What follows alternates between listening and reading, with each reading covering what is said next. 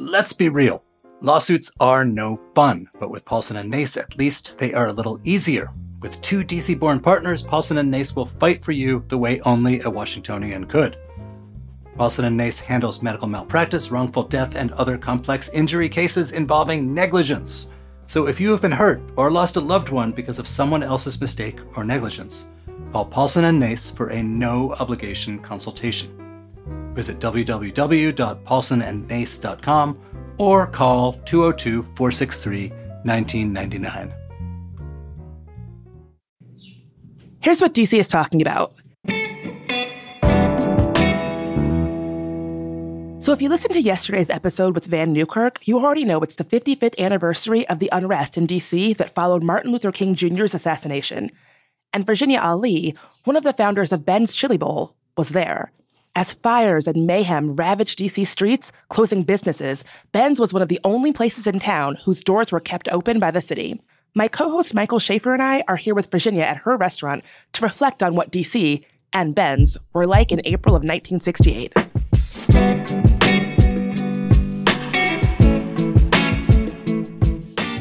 Today is Wednesday, April fifth.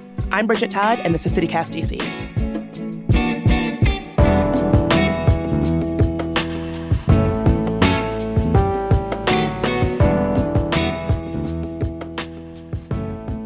Miss Virginia Ali, a D C icon, owner and founder of Ben's Chili Bowl, thank you so much for being here. It is such an honor. Well, it's a pleasure to be here with you today. So tell me when you found out that Doctor King had been assassinated. Oh, you when were in we, here. Someone rushes into the door, like maybe six o'clock. Mm-hmm. Something like that. About six o'clock, someone rushes into the door and announces that he has been shot. Well, we didn't think he was dead. We didn't get that news because we didn't have cell phones. We didn't have T Vs. Someone just storms into the door and said, Doctor King has been shot. We don't believe that. No way, no way. This kind, gentle, nonviolent, soft-spoken leader of ours can't be. Well, yes, it was true. So as the evening wore on and we heard that he had passed away, the, first, the tears, I mean, they were crying openly, coming in here, just crying and sobbing openly, and then frustration, and then anger, and then destruction. Literally tore up the neighborhood. The first brick was thrown in the People's Drugstore window at fourteenth and U. And then it just escalated from there. Mayor Washington did put a curfew in place to try to do something about that destruction. When did you know things were going south? Well, by seven o'clock, we knew he was gone. seven oh five, I think it said ten after seven or something like that. We knew then. And then people were just sobbing and crying. Just crying. A few people being a little messy, screaming and yelling and cursing, but for the most part, people were just sad. We were the only place that was asked to remain open because we'd been here by that time ten years. Well accepted by the community and bright and safe and lights you could see all the way through the place. And we were open until three o'clock in the morning every night. Yeah. It was a scary time for us. Trying to accommodate them, trying to stay here, and don't know if somebody's going to come through your window, Molotov cocktail or what. But you had had a, a personal relationship with King. Well, I had an opportunity to sit with him on a few occasions while he had his chili cheeseburger and talk. You know, you didn't have long talks with him because everybody wanted to talk to him. Mm-hmm. But yes, I did have that opportunity to sit with him a few times. We were there in the booth. One of the stories that he told me when we were having a little chat was that he met with President Kennedy to tell him about the injustices of black people. And he said, President Kennedy said, well, we, we, we want to help. We'll do all we can to help. But I don't think that's a good idea. Because if you bring a large group of people here to protest and there's an incident, it will set your movement back. He said, there won't be an incident. About two hundred fifty thousand people without one single incident. Were you down on the mall that day? Oh, of course. Oh, yes, and just see a sea of people. All you could see was people, all colors, all ages, all everything. And you know we're going to get change for sure. Got to. There are too many people supporting us, right? That's how it was. It was a beautiful, beautiful day. So then you're you're like going through the, whatever personal sorrow and rage you feel, in addition to having to be the shepherd of your restaurant that is in danger at this moment. Well, I didn't, you know, I had a little bit of a problem with the, being, with the rage. I mean, I just felt sad. I mean, it was sad. It was a sad time, and I'm not of the personality that find that, you know, getting even or getting back or getting angry helps. Mm-hmm. But you kept the place open. A lot of we a lot of, a lot of folks might have boarded up at that well, point. Well, first of all, we were asked to keep it open. The commander down at the precinct said, "We have passes for your night staff to work," because everybody was supposed to close, and out of respect for Doctor King. That was the beginning. As soon as they heard the death, out of respect for Doctor King, the businesses were to close. And then all these people just started coming out and being destructive and frustrated. And that uprising began. It lasted three nights. And it happened all over the country. It wasn't just Washington. But you had a community around here that protected the restaurant. Not that maybe well, it didn't we had it. a community that didn't want anything to see with their hangout spot, at least. This was home to so many of them. I mean, this was this is where they met and greet and talk. And, you know, as I said, when they first started to play, show professional basketball on T V, the first thing I did was bought a little T V and put up there so that they wouldn't have to leave here and go see it someplace. So the same little guys could come, sit down, look up and have their little discussions. And But they were so into the place that if someone spilled something on the floor, they'd, one of them would come back, get the mop, and take care of it. Or if we needed some ice from the back, "Hey, Joe, bring up some ice, please." It was that kind of relationship. It was pretty special. Miss that kind of thing, you know. You do miss that, yeah. We were well situated in the community, and we had these, what I call extended family in the community. The young men that had various backgrounds, various backgrounds, you know. Some worked in the post office, one was a mechanic, one was in college, and just an array of one did illegal numbers, or maybe two or three did illegal numbers. But they met here every afternoon after their work, and they became an extended family to me. They were literally standing guard. But we had had such a relationship with people over the years that somehow they didn't bother us.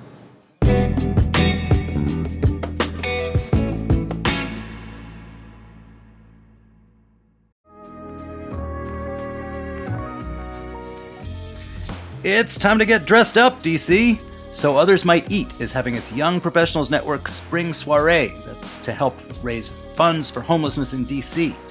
The gala is on the evening of May seventeenth at the National Museum of Women in the Arts. There will be live music from D J Heat from the Washington Wizards, photo booths, food, and even a special appearance by a former actor from Pretty Little Liars. Wow! There will also be a canned food drive, so be sure to bring a few cans to support Sum's Food Pantry. Grab tickets before they're gone at some.org slash spring soiree. That's S-O-M-E dot O-R-G slash spring soiree. See you there.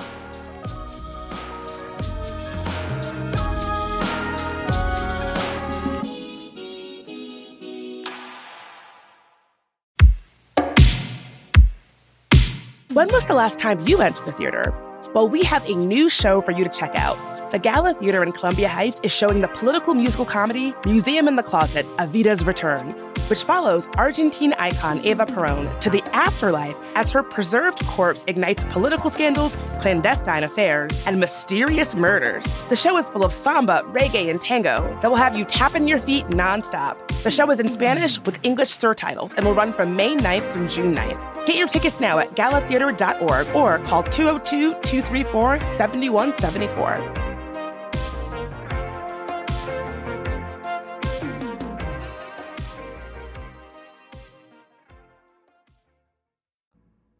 All right, so I had read that Stokely Carmichael was one of the folks who helped you stay open late those days? Stokely Carmichael was a very dear friend. He was a, in the S N C C office across the mm-hmm. street. He was from Trinidad. He was charming. He was tall, handsome, and charming. And he was in here every day of, during the spring of nineteen sixty-eight. Every day. Every day he was in here, talking the talk. And just really, I mean, he was certainly one of those that said, we got to close out of respect for Doctor King. Now, I asked, some people asked me, how did, how were you selected to be the one to stay open? I said, I don't know. All I know is the commander from the precinct called and said, we have passes for your night staff to work. So about four or five years ago, maybe four years ago, I ran across his phone number, the commander, and asked him to come and have lunch. I said, could you tell me who made that decision? He said, I really don't remember. So I don't know who made the decision. Stokely said he did, but I don't know. What were the months after that like? The months after that? Yeah. So many people was, had ruined their businesses. It was a sad time. And then, as they, first of all, I mean, it, the business didn't go down right away because black was beautiful.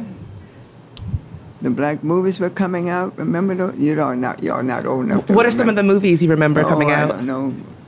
I got to write them down. Those black movies that came out in the seventies. The black movies. Foxy Brown. That's right. Shaft. Superfly. Yeah, all those, all those. And they would be in the local theaters, either this one, Lincoln, or the Republic, which was in the next block. And people were coming to see them. So that was a good thing. But then as the drugs began to move in, and then crime began to pick up and things like that, things went downhill for a while. It became a ghetto. And people were literally afraid. Ben's went through some very, it was a difficult neighborhood to, to make a profit in. You had a lot of businesses closed, and then you well, had the metro well, coming in. Businesses closed, there were boarded up buildings and torn down buildings, and it was just a mess. And we waited and waited. We expect the city's going to do something. Somebody's got to do something. Now we are integrated, of course. Middle class began to move away. The whites took a flight straight out of town. And uh, we were literally, we did become a ghetto.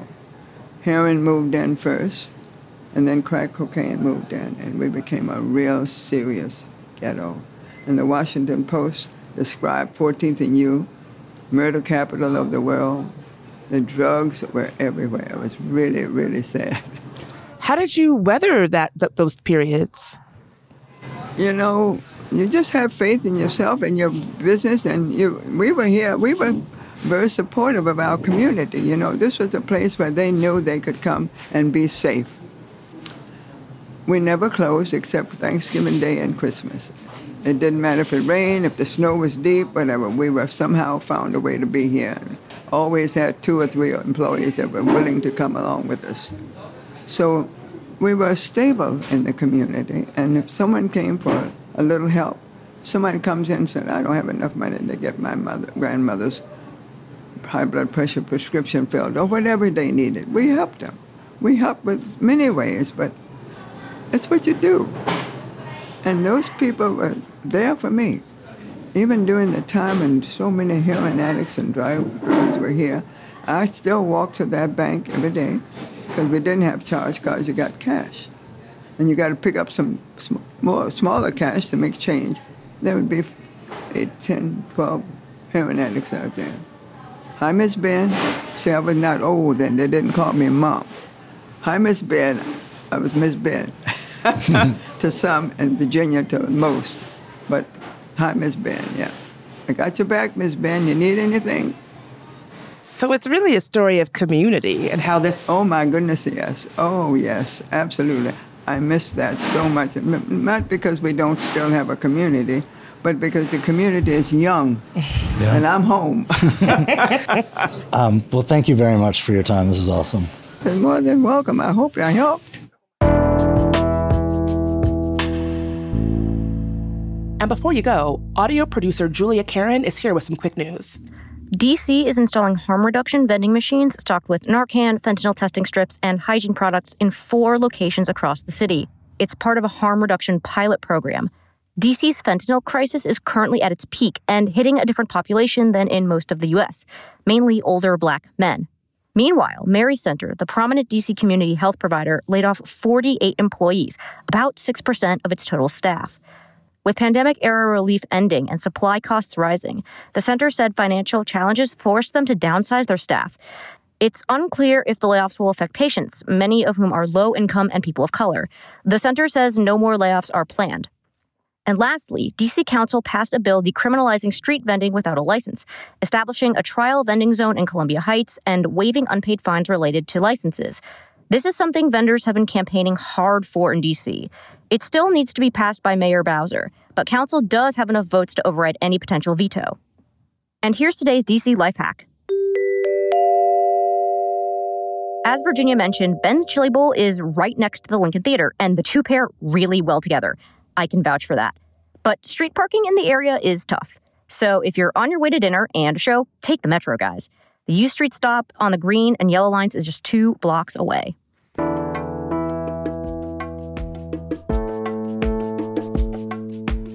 That's all for today here on CityCast D C. If you enjoyed the show, why not tell a friend? And also have them subscribe to our newsletter, Hey D C. We'll be back tomorrow morning with even more news from around the city. Talk to you then.